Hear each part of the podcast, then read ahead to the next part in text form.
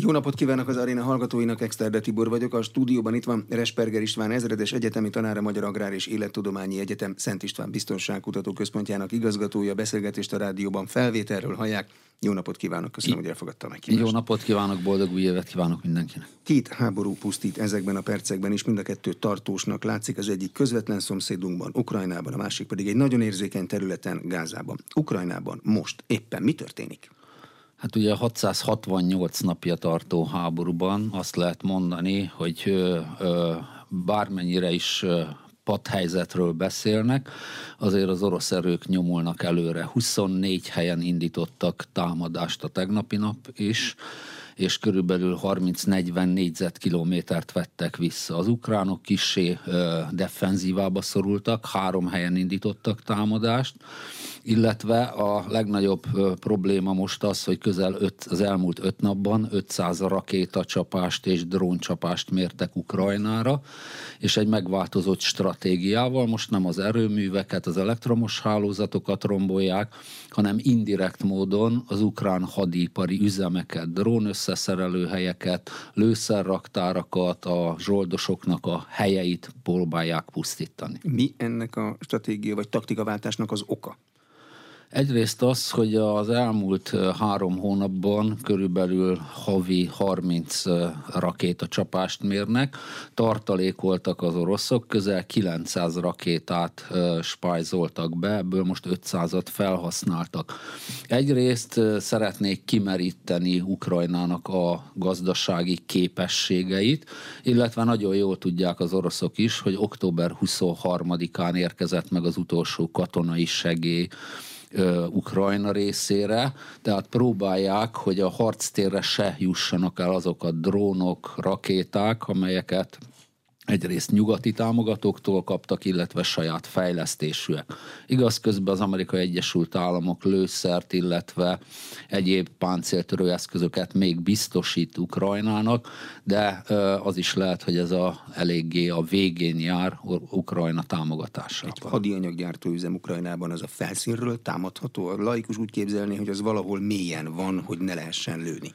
Igen, vannak ilyenek is nyilván, amit rakétaüzemeket, illetve rakéta összeszerelő részlegeket nyilván nem a Tesco áruház mellé telepítik, de vannak olyan egyszerű drón összeszerelő részlegek, amelyekről nyilván az orosz hírszerzés információi alapján lecsaptak ezekre, illetve hát azt a töménytelen mennyiségű lőszert, amit megkapnak, azt valahol el kell tárolni, ez is könnyen felderíthető, hiszen azért Oroszország is rengeteg műholdarra rendelkezik. Hogyan tudnak haladni az oroszok az ukrán terepen? Sár van, állítólag. Sár van, igen, úgyhogy most is marad az a rendszer, mint amikor megtámadták Ukrajnát, hogy főleg a fő közlekedési útvonalakon, illetve vannak úgymond befejezetlen műveleteik az orosz erőknek, ez az egyik ugye Agyivka nevezetű városnál, ahol korábban négy dandár, most már csak egy védekezik, tehát innen kiszorultak az ukrán erők, azt lehet mondani, bár Zelenszky elnök úr oda látogatott, hogy a harci morált fokozza, tehát a zsáknak a közepéig szinte bement.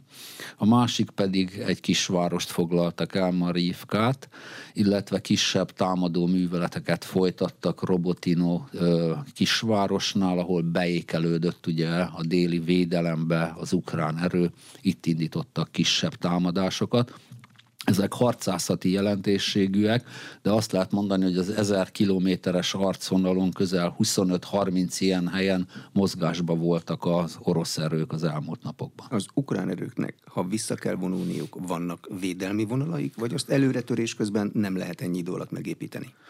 Már a december végén Zelenszky elnök úrék elrendelték, hogy védelmi vonalakat kell kiépíteni, hiszen látták azt, hogy személyállomány az kifogyóban van az ukrán oldalon, tehát nem lesz annyi erő, illetve technika sem érkezett, hogy inkább a védelemre kell összpontosítani, hogy minél több orosz technikai eszközt és orosz katonát tudjanak megsemmisíteni. Vannak főleg a Dombaszi részen, a Donetszki részen, Kramatorsk irányába az egyik legnagyobb erődrendszert építették ki az ukránok, tehát van hova visszamenniük, illetve meg tudják vetni a lábukat. Milyen egy erődrendszer 2024-ben? Korábban beszéltünk arról, hogy az erődrendszerek pillanatok alatt el tudnak avulni, hogyha új fegyvereket vetnek be.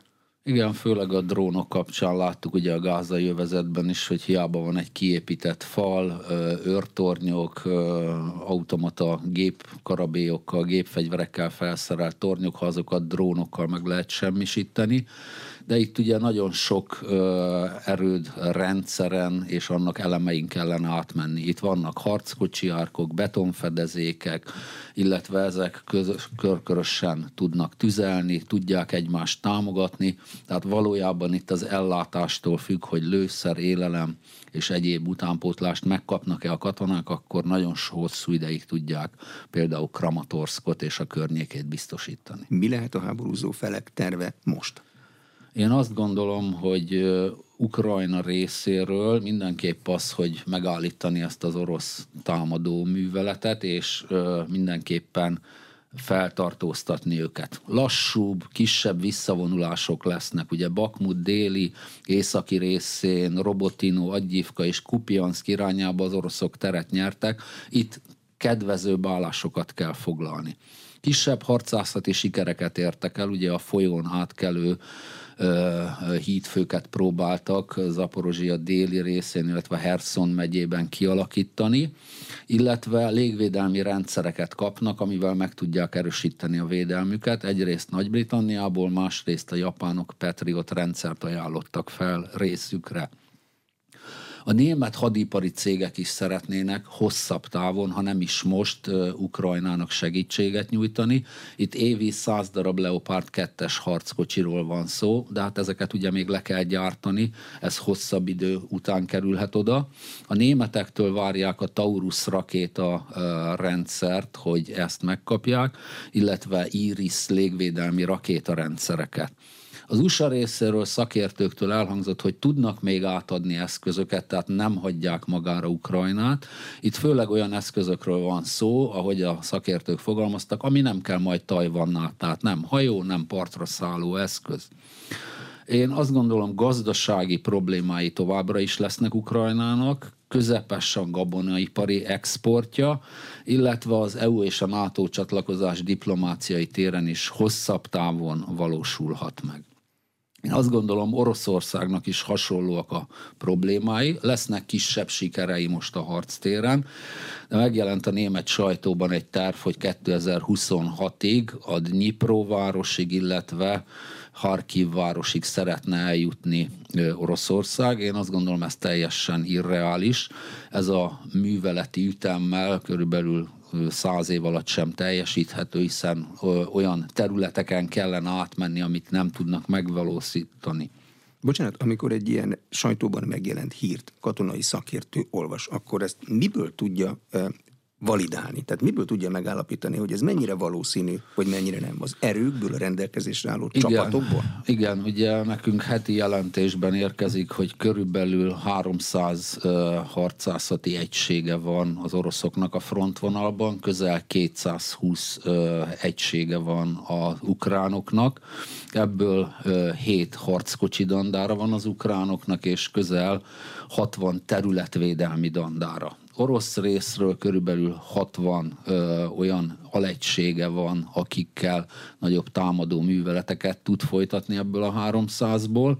Ezeknek az erőkből, meg az eddig elért eredményekből, a terebből, az időjárásból és a kiépített védelemből látszik, hogy ezen is nagyon lassan jutott el idáig az orosz haderő ugyan 18%-át uralja Ukrajnának, de gondoljunk bele, egy Bakmut nevű város, az közel ugye 70 ezer fős nagyságú város, 8 hónapig tartott. Tehát a műveletek üteme azt mutatja, hogy elég lassan haladnak, és azok a nagyvárosok, amit a háború elején sem sikerült bevenni, mint Harkov és Dnipro, az továbbra is elérhetetlen cél szerintem ezekkel a feltételekkel, ha csak nagyobb mozgósítást nem követel Oroszország. kell-e arra számítani, hogy Oroszország egy másik harcmodorra vált? A háború azzal kezdődött, hogy megpróbálták az ukrán vezetést ö, likvidálni. Ilyenre kell-e számítani a jövőben? Én nem hiszem, hogy erre összpontosítanának. Azok a Kiev ellen mért csapások inkább pszichológiai hatásúak, bár eléggé jelentős anyagi károkat és emberveszteséget is okozott Ukrajnának. Én azt gondolom, hogy nagyon jól látja Oroszország, hogy van egyfajta politikai és katonai egyetnemértés az ukrán oldalon. Itt a Zaluzni és Zelenszky párbajra gondolok.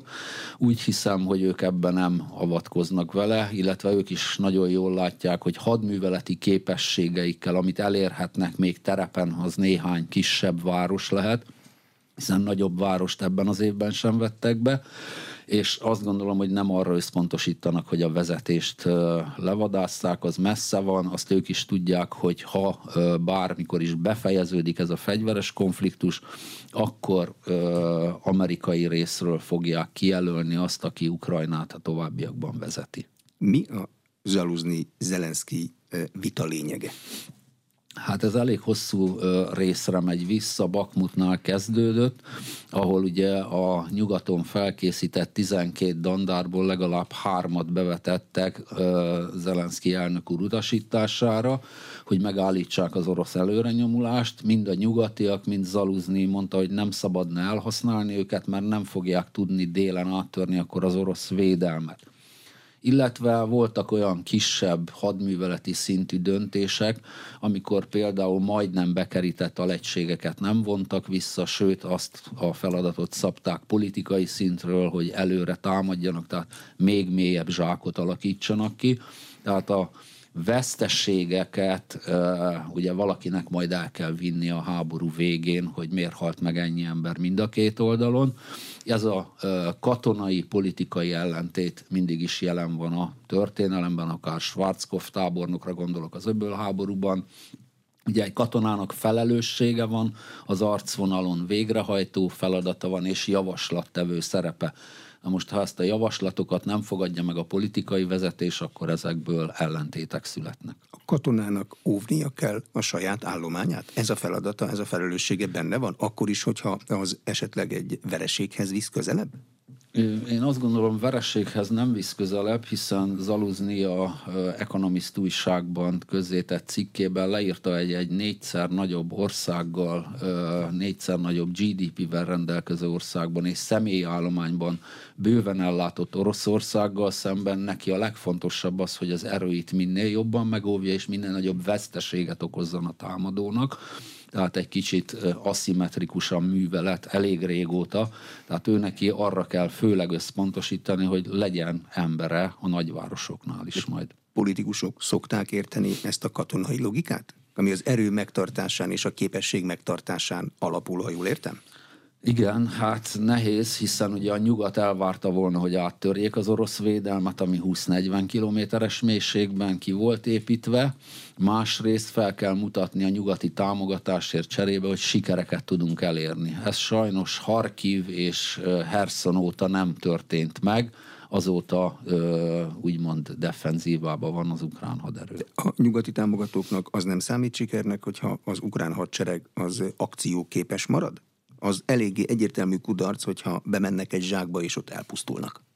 Igen, ez nagyon fontos, hogy ez a ukrán haderő intak legyen, azaz ezt az ezer kilométeres arcvonalat tartani tudja, és ezt kell életben tartani a nyugatnak is. Mennyire szorítja a feleket az idő? Mennyire szorítja az ukránokat? Mennyire szorítja az oroszokat? Hát én azt gondolom, hogy amire mindenki nagyobb várakozással tekint, az nagyon sok országban lesznek választások, Oroszországtól Amerikáig, Európán keresztül, tehát mindenhol várható egyfajta pacifizmusra való törekvés. Tehát az emberek már szeretnének a Covid, az infláció, a háború után valami normálisabb gazdasági berendezkedésre számítani. Ugye az azért túlzott törekvés, hogy mindenki arra vál, hogy Trump elnök, ha megnyeri a választásokat, akkor 24 órán belül befejez egy konfliktust. Nyilván ő is szeret nagyot mondani. Én azt gondolom, egyrészt nagy hatalmi akarat kell ahhoz, hogy ez a konfliktus befejeződjön. Eljussanak egy holdpontra, mi úgy hívjuk, hogy kulminációs pont, amikor már nem tud a orosz támadni, illetve az ukránnak sincs nagy lehetősége a védelemre kisebb tűzszünetek, fegyverszünetek lehetnek, és majd a diplomácia, egy ideiglenes megállapodás, békeszerződés, és nemzetközi szerződésekre lesz szükség ahhoz, hogy ezt majd a felek ratifikálják, hiszen ugye úgy kellene befejezni ezt a konfliktust, kvázi, hogy mind a két fél elhiggye, hogy valójában nyert, de mind a kettő veszített. Messze vannak ettől a kulminációs ponttól most, január 4-én?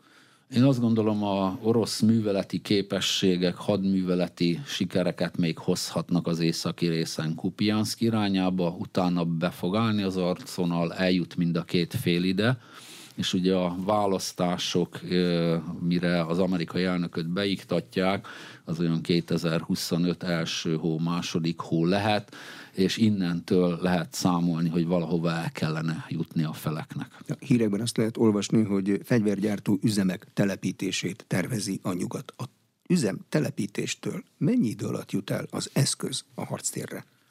Hát ugye ez egy érdekes kérdés, milyen eszközről beszélünk. Ugye egy modern ö, ö, jármű, ha autót veszünk, abba két-három ezer darab alkatrész van. Gondoljunk bele, egy harckocsiba 35 ezer alkatrész van, a legmodernebb Leopard 2 A7 magyar változatában is. Az üzem felhúzása, ez a könnyű szerkezetekkel, egyéb egyszerű módszerekkel nagyon gyorsan megvalósítható. Viszont egyrészt oda kell vinni a szakembereket, oda kell vinni a gyártást, és ki kell képezni az ott levő embereket. Én azt hiszem ez a legnagyobb gond most, hogy Ukrajnának mindenkire a fronton van szüksége, a vállalatokat, ha meg is alapítják, ahhoz, hogy egy harckocsi kigördüljön, láthattuk a Lynx járműgyárat Magyarországon, körülbelül egy év után gördült le az első Lynx gyalogsági harcjármű. Mire ez eljut a harcvonalba, arra még rá kell számolni legalább két-három hónapot, ugyanis erre ki kell képezni az embereket, hiszen van néhány harckocsi a modern az ukránoknak, ugye Leopard 2, Challenger, M1 Abrams harckocsi, de ezekből nagyon kis számmal van, és az átképzés az szintén két-három hónap. Tehát egy-másfél év, mire ott lesznek a harcjárművek az arcvonalban. Az fog segíteni? Másfél év múlva? Nem fog addig eldőlni az ukrajnai háború sorsa? Én azt gondolom, hogy a társadalmak el fogják dönteni a nyugat-európai, az amerikai, illetve az ukrán és az orosz társadalomnak is. Egyre több petíciót fogalmaznak meg mind a két vezető irányába. Egyre több videóüzenet van a csapatoktól, hogy elég volt, nincs ellátás, nincs elégséges lőszer, nincs értelme a háborúnak. Tehát másfél év már nagyon hosszú idő lesz. Ugyanez a helyzet az F-16-osokkal. 76, 70 darabot ígértek Ukrajnának, ebből körülbelül 10 jutott el eddig, és 6 pilótát képeztek ki eddig rá. Tehát egy 1000 kilométeres arcvonalon ez se lesz döntő, mint már jeleztük. Tehát ezek is ugye egy év, amíg ö, bevetésre alkalmasak lesznek. Miért olyan nehéz üzemeltetni a nyugati technikát az ukránoknak? A német sajtó írta arról, hogy a Leopard legmodernebb változatából szinte több veszett el szakszerűtlen javítás miatt, mint a harcmezőn. Igen, 18 darab Leopard 2 A6-os a legmodernebb egyik változatát kapták az ukránok, hatot lőtek ki az oroszok páncéltörő rakétával, tüzérséggel az aknamezőkön, a többi pedig a szakszerűtlen kezelés következtében megy tönkre. Itt már fedélzeti számítógép van, ami ha kír egy hibakódot, akkor abba kell hagyni például a tüzelést, mert károsítja a csövet. Ott volt a Panzerhaubitze 2000-es önjáró tarack, ugye, ez száz lövést bír el naponta a csöve, az ukránok egész nap lőtek vele, ezeket javítani kell. Ugyanúgy nagyon bonyolult elektronikai eszközök vannak benne. A lézertávmérő, a fedélzeti számítógép, a TFT panelek, amin látható a harcmező, az ellenség, a hőkamerák, ezeknek a szerelése mind szakembert igényel. Ugye az ukránok is hozzá vannak szokva a régi orosz technikához, egyikből javítjuk a másikat.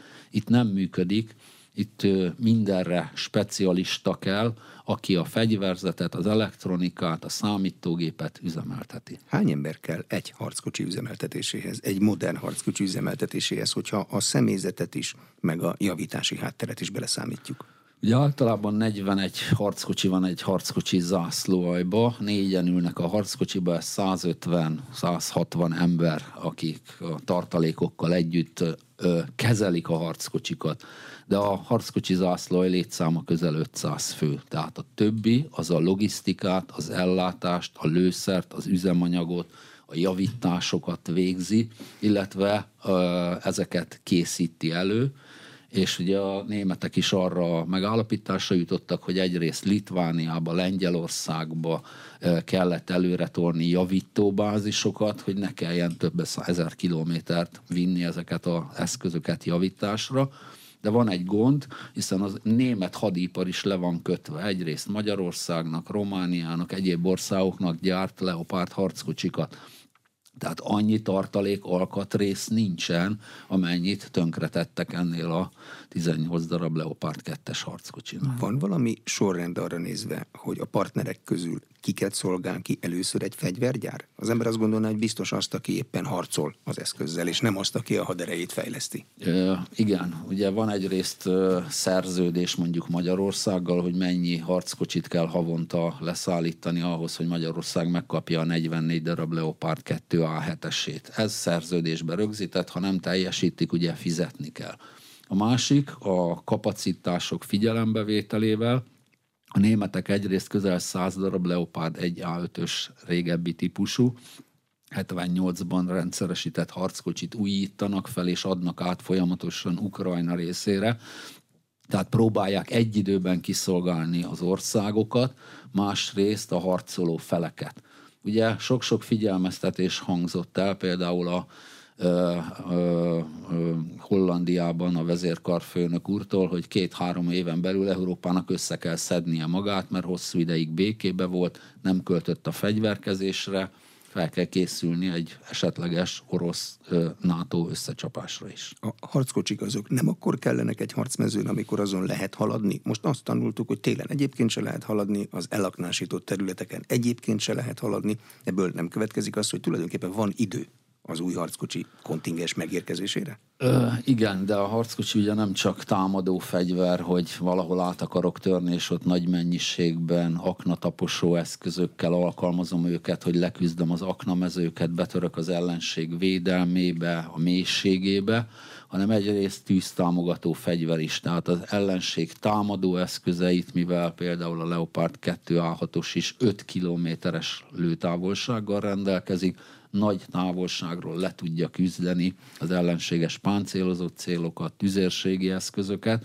tehát ehhez is kell, illetve amikor ö, kisebb harcászati támadások vannak, ott is tűztámogató szerepet tölt be, ugyanúgy, mint a városi harcban, ahogy a gyalogosok mennek, úgy támogatja őket. Azt az elvárást a modern nyugati technika teljesíti, hogy a személyzet sérülés esetén is élve jön ki belőle?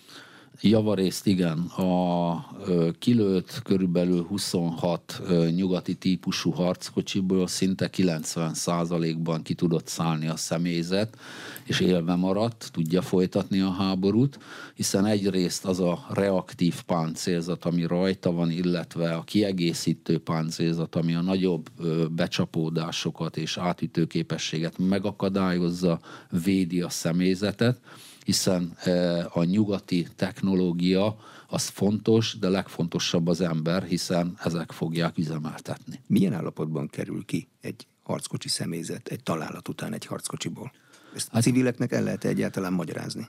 Hát igen, nyilván van egy nagy becsapódás, óriási hanghatással. Ö, nyilván, ha ö, kettős kumulatív hatással rendelkező páncéltörő rakétáról van szó, az azért kisebb részben bejuthat a harckocsiba, füst, hő és egyéb hatásokkal, tehát ez egy posztraumás stresszt okoz nyilván azoknak, akik ilyet túléltek, de megnyugtathatja az a személyzetet, hogy élve kiszállt, mert láttuk a több ezer régi típusú orosz harckocsinál, amit kilőtek, és erről videó vagy éppen fénykép felvétel van, hogy azok felrobbantak, és a személyzet is meghalt.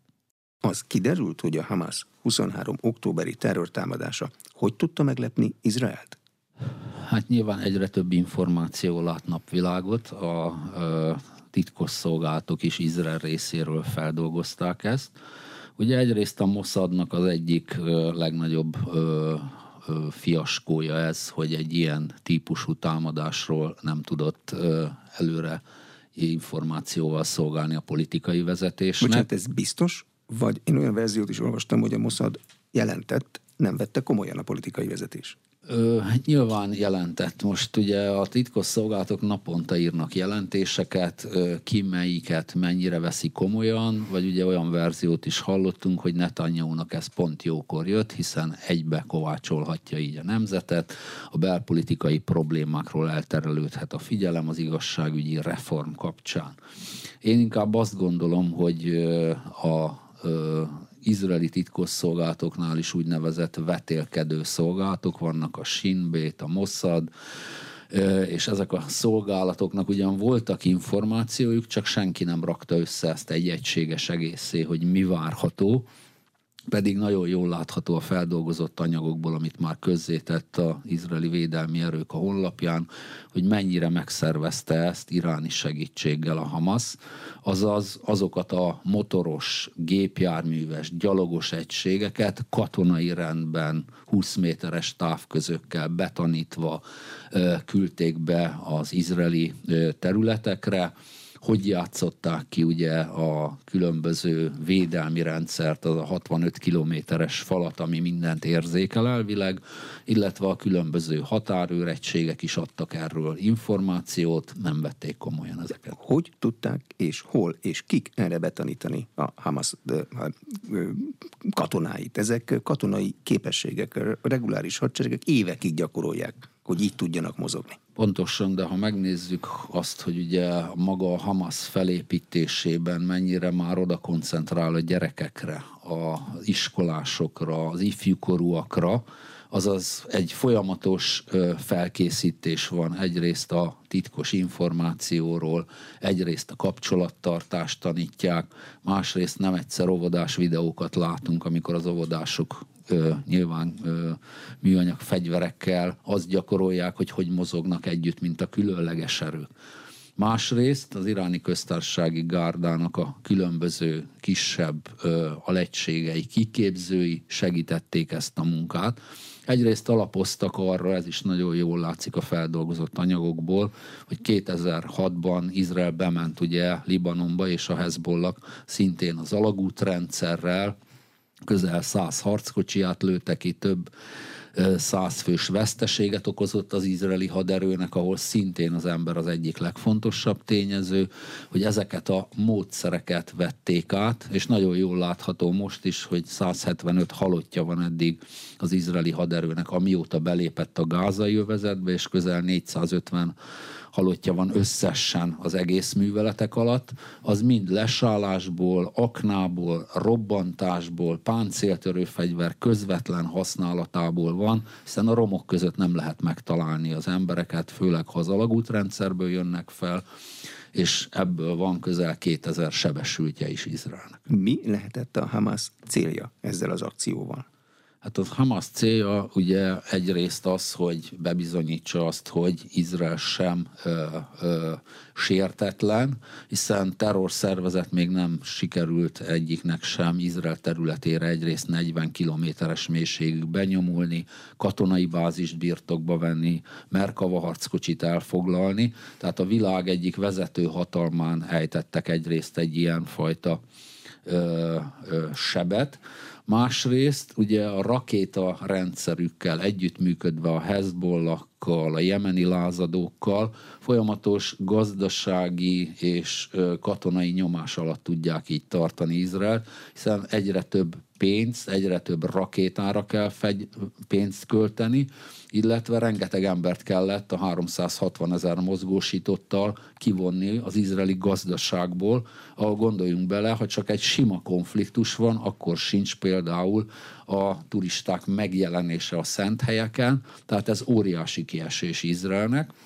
Ezáltal a Hamas nagyobb politikai befolyásra tud szert tenni, és a hatalmát tudja erősíteni, bár sok ö, ö, szakértő elmondta, hogy Hamas nem a palesztinokat szereti, hanem Iránt, aki a pénzt küldi ehhez. De nem kockáztatja a Hamas azt, hogy a végén teljesen megsemmisül? Hogy minden vezetőjét megtalálják, mindenkit megölnek, bárhol is legyen a világban?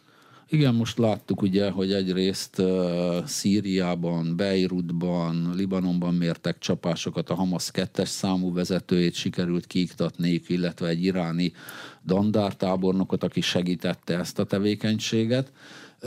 Én azt gondolom, ahhoz nagyon hosszú időre lesz szükség magában a gázai övezetben is, hogy mindenkit beazonosítsanak. Két millió ember civil között kell megtalálni 20 ezer harcost és körülbelül 20-30 katonai vezetőt, akik nem biztos, hogy már mind ott van a térségben. Tehát, ahogy Machiavelli is mondja, egy szervezetet egyetlen csapással nem lehet megsemmisíteni, és ugye ez a véres háború is újra termeli magát a terrorizmust, hiszen gondoljunk bele azoknak a palesztinoknak a helyzetébe, akik eddig sem szerették Izraelt, és most meghaltak hozzátartozóik, ők is radikalizálódni fognak. Milyen eszközei vannak Izraelnek eh, ennek a háborúnak a megvívásához? Mit csinál Gázában? Egyrészt ugye van egy olyan hadereje, ami a világban minőségileg az egyik legjobb. Rendelkezik közel ugye 360 ezer mozgósított és 169.500 állandó katonával, akik egy nagyon jó kiképzést, speciális kiképzést kaptak, illetve a folyamatos kiképzésnek megfelelően mindenkinek van terü- tapasztalata a lakott területen vívott harcból. Van közel 450 pilóta nélküli eszköze, 10 műholdja, amiből 7 stratégiai felderítést végez, illetve ezzel a személyi állományjal, a hírszerzéssel kiegészülve nagyon pontos információkkal rendelkeztek a Hamasznak a létesítményeiről, amit nagyon nehéz megtalálni, azok ugye a lefelé menő vezetékek, illetve az alagútrendszer, bár közel ebből is 400-at romboltak ezeknek a felderítése veszélyes, illetve hát az ott levő aknák, fel nem robbant lövedékek, illetve a robbanó eszközök. Hogy lehet tapasztalatot szerezni a lakott területen vívott harcból? Nyilván, amikor kiképzik őket, nem lőnek rájuk mert akkor megsebesülnének, vagy meghalnának. Nem. Egyrészt, éles tapasztalatot hogy lehet ilyen beszerezni? Egyrészt van egy kiképző központjuk, ahol a legreálisabb körülmények közé viszik el a katonáikat, hiszen azért gondoljunk bele egy tartalékos katona, aki évközben mondjuk egy boltot vezet, bevonul, azért annak fel kell eleveníteni a tudását, tehát gyakorlat. Másrészt azokat a lehetőségeket kihasználták, amikor korábban is terroristákat kerestek, bevonultak Cisziordániába, ben voltak Libanonba, illetve korábban is az öntött ólom hadműveletnél is már egyszer bevonultak Gázába teljes területére, tehát ezek a tapasztalatok megvannak. Itt azt nem tudták ugye gyakorolni, hogy közel ezer csapást mértek repülővel, helikopterrel, precíziós csapásokat, hogy rendkívül nagy rombolások keletkeztek, ezekre kell felkészülniük most. De mit lát egy izraeli katona, amikor bevonul Gázába? Mi látjuk a fényképeket, mert ez közvetíti az internet. Elpusztult, rombadölt, beton törmelék mindenhol. Igen, ezt látja egyrészt, másrészt nagyon kell figyelnie, ugye hőkamerákkal, pilóta nélküli eszközökkel, repülőkkel folyamatosan felettük vannak, óvják őket, nekik fel kell találni a romok között ezeket a terroristákat, meg kell találni azokat a házakat, ahonnan levezetnek az alagútba különböző lejáratok vagy szellőző rendszerek, fel kell uh, tárniuk azokat a helyeket, ahonnan biztos, hogy indítottak rakétacsapásokat, ugye ezek nagyon egyszerű eszközök, egyszerű sínre téve sorozatvető rakéta, és ez elindítva Izrael irányába. Uh, hát egy borzalmas részt lát maga előtt egy izraeli katona, amikor bemegy, Nem véletlen, hogy most, mivel a északi gázai övezetnek körülbelül a 90%-a most már izraeli ellenőrzés alatt van, tartalékosok egy részét több alakulattól hazaküldték. Ki megy be először? Speciálisan kiképzett hivatásos izraeli katona? Így van, pontosan itt a speciális erők nyomulnak előre. Hát az utcaképből, amire emlékszünk, talán a ö, házak két oldalán, az út két oldalán vonulnak előre, kisebb járművekkel. Mögöttük ott vannak a Merkava harckocsik, akik tűztámogatást biztosítanak. Fölöttük ugye a acél védőernyő, úgymond az F-16 járatos vadászgépek, az Apache harci helikopterek és a pilóta nélküli eszközök, illetve az is egy nagyon fontos dolog, hogy aki megsebesül, az egy órán belül kórházba legyen. Tehát ott vannak a kiürítésre azok a helikopterek, akik kiemelik, ha e, probléma van. Ugye az egyik legnehezebb e, harc az a lakott településen, hiszen nem egy harcosuk halt meg abban, hogy felrobbantották őket, sok a páncéltörő fegyverrel a rajtaütés, illetve hát néha van tapasztalatlanság is, amikor a Merkava harckocsi egyedül marad, nincs közelbiztosítása, azokra is kumulatív gránátot helyeztek el. Ki az, aki egy ilyen műveletben egyben látja, hogy mi történik a fronton? Van egyáltalán ilyen? Így Tehát, hogyha van, szét hát... van szórva, és mindenki mást lát, akkor mindenki más-más döntést hoz.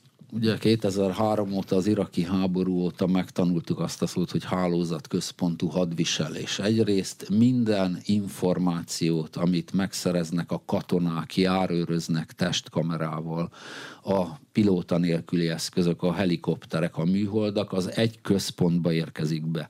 Ezt osztják szét a dandárokra, akik egy-egy meghatározott irányba vagy zászlóaj harccsoportra látják az adott térséget, hogy ott esetleg vannak-e ellenállók, terroristák, és milyen a helyzetkép.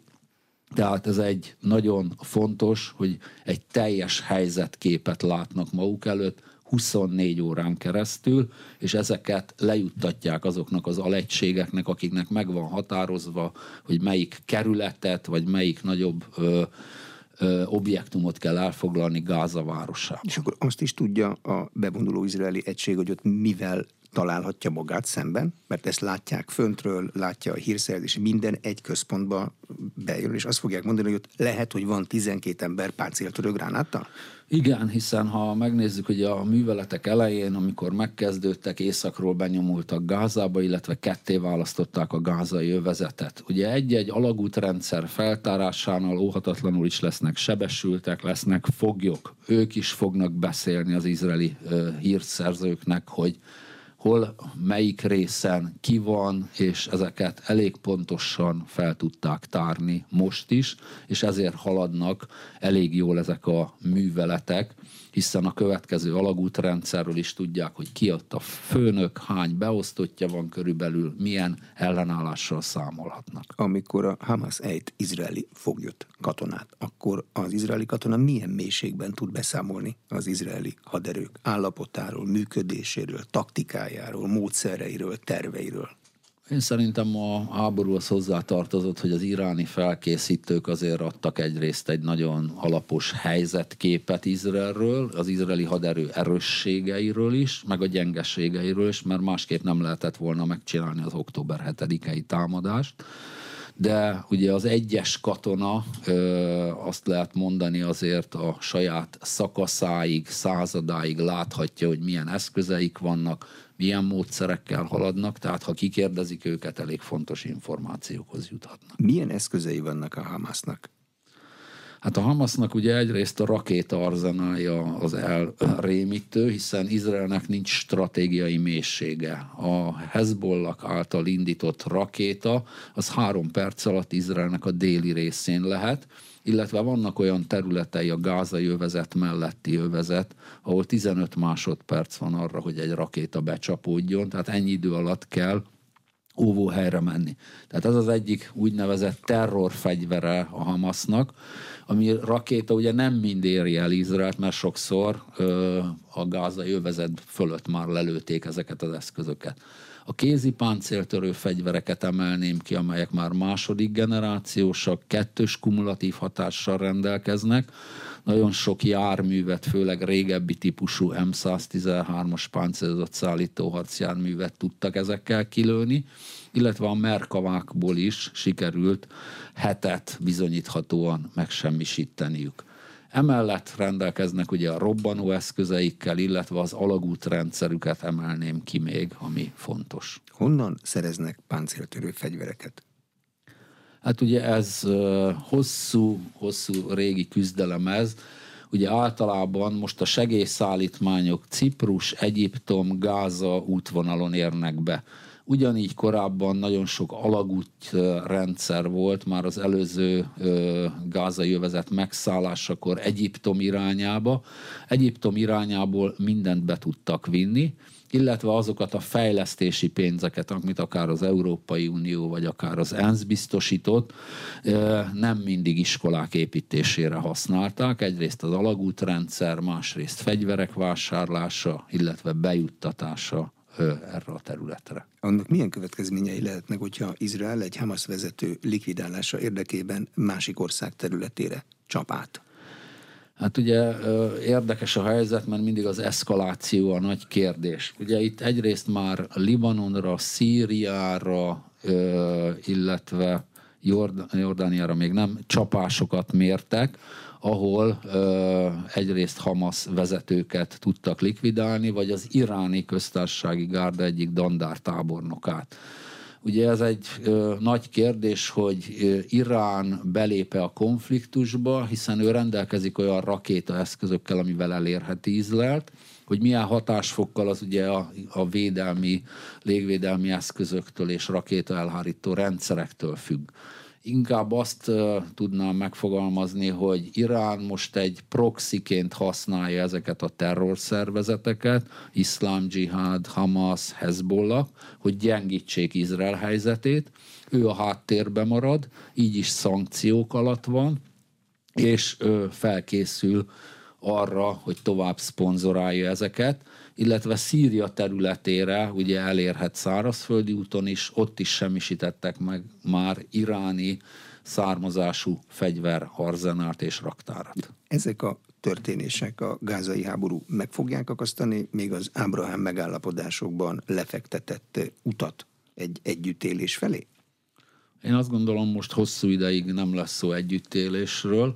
Ha befejeződnek a katonai műveletek, amik legalább még két-három hónap a gázai övezet déli részén befejezni a Hamas felszámolását, utána lesz egy megszálló erő legalább hat hónapig, aki a gázai övezetben megpróbálja az életet újraindítani, úgymond és utána lehet majd diplomáciailag eldönteni, ha már ténylegesen sikerült a Hamas minden vezetőjét, vagy ezt a fajta folyamatot megállítani, hogy mondjuk a palesztin hatósággal együtt elinduljanak egy, egyfajta fennhatósággal Gázába, illetve ebbe az irányba. De hát hallottunk szélsőségesebb elképzeléseket is, hogy a gázai övezetet ki kell telepíteni a sínai félszigetre. Ezt azért Amerika is erősen blokkolja, illetve Egyiptom se véletlenül állt fel a ö, izraeli-egyiptomi határra. A két millió menekültre nincs szüksége. A gázai partoknál felsorakozott amerikai haderőnek mi a dolga most? Ugye egyrészt egy elrettentő erőt kell mutatnia, másrészt egy támogató szerepet. Az egyik csapásmérő csoportosítás, ez ugye az Eisenhower, ez a vörös tengerre ment át, és ott próbálja a Jemen felől kilőtt rakétákat elpusztítani, amihez hozzájárul Szaudarábia is a Patriot védelmi rendszerével, illetve a hajók védelmi rendszerével, illetve a szabadtengeri hajózást egyáltalán helyre kell állítani, mert ugye a jemeniek mindenre lőnek, mert hát ha izraeli. Ez az egyik probléma. A másik csoportosítás pedig azért van ugye Ciprus partjainál, hogy onnan, mivel 90 harcászati repülőgéppel rendelkezik, azokra a célpontokra, amit egyeztet Izrael, Szíriában, vagy éppen Libanonban csapást tudjon mérni, és segítse az izraeli műveleteket. Mekkora az a haderő? Mihez lehet egyáltalán hasonlítani két repülőgép hordozó és kísérő személyzetének haderejét, így országéhoz? Mekkora? Hát általában a legtöbb országnak nincs 90 darab csapásmérő F-18-as repülőgépe, tehát ez a 180 ö, eszköz bőven elég arra, hogy a Libanon és Szíria ö, erejét le tudja kötni, amennyiben erre szükség lenne. Szíriában amúgy is polgárháború van, illetve a frontvonalak nem egyértelműek, tehát bőven elégséges az erő kivetítéshez, amit az amerikai Egyesült Államok oda küldött, illetve egy brit ö, hadihajó is támogatja ezt a fajta műveletet. Meddig kell ezt az erőkivetítést ott fenntartani? Azért kérdezem, mert a Hamas egyik célja éppen az volt, ha jól értem, hogy az izraeli erőkivetítést semmisé tegye ezzel a támadással. Igen, ez egy hosszú folyamat lesz, hiszen a jelentések szerint körülbelül tízezer Hamas harcos tudott kiiktatni eddig az izraeli haderő az északi részen. Legalább ennyinek kellene lenni a tervek szerint, illetve a felmérések szerint a déli részen is, tehát ez elég hosszú ideig még eltarthat ezen a területen. A másik probléma, ugye Cisziordánia is ott van, ott is folyamatosan járőrözni, ellenőrizni kell, hogy ott mi történik. Ugye ott Netanyahu... a telepesek egyre erőszakosabban lépnek fel a, paleszt... a lakossággal szemben. Hát igen, ez majd a konfliktus rendezésében kell, hogy megjelenjen, hogy egyrészt azokat a területeket megtarthassa a Cisziordánia, ami az övé volt, illetve ezeket a radikális szélsőséges elemeket ö, szintén visszafogja. Ugye Netanyahu elnök úrnak hármas terve volt, egyrészt a Hamas megsemmisítése, a lefegyverzés és a deradikalizáció.